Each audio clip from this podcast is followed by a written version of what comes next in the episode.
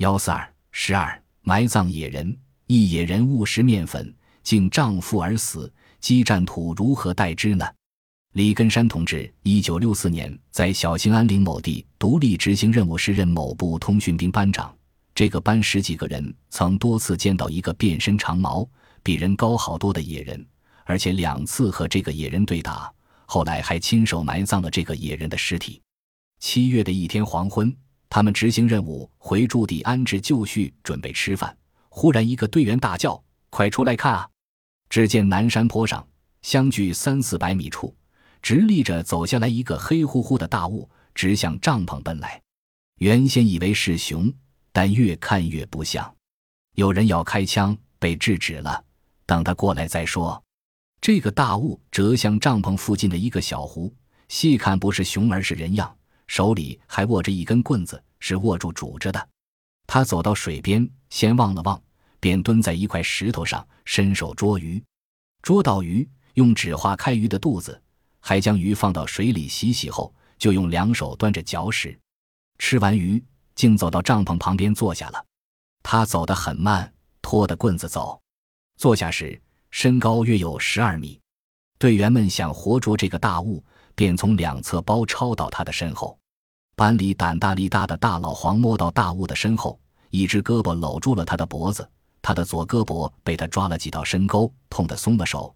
大雾使劲站起来，老黄被撞了个后坐地。待其他同志正准备上时，他已经逃跑了。跑时是用两脚拖着棍子，跑得极快，转眼进了树林。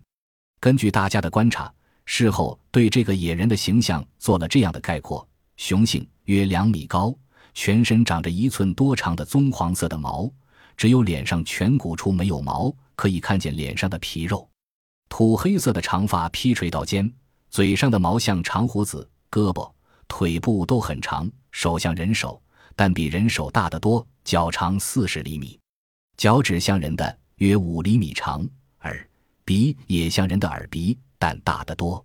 手里拿的棍子约十二米长，估计约六至七厘米粗，呈浅黑黄色。几天后，有一天的半夜两点多钟。哨兵猛然发现这个家伙，不知什么时候钻进了帐篷里的火房。他赶紧喊醒大伙，大家都屏住气偷偷瞧看。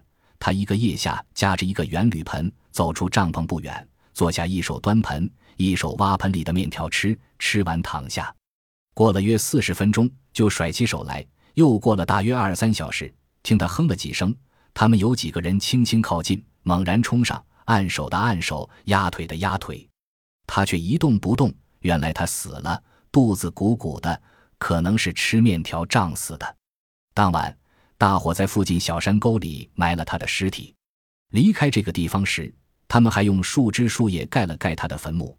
待完成任务二十多天转回来时，只见剩下一堆乱骨头。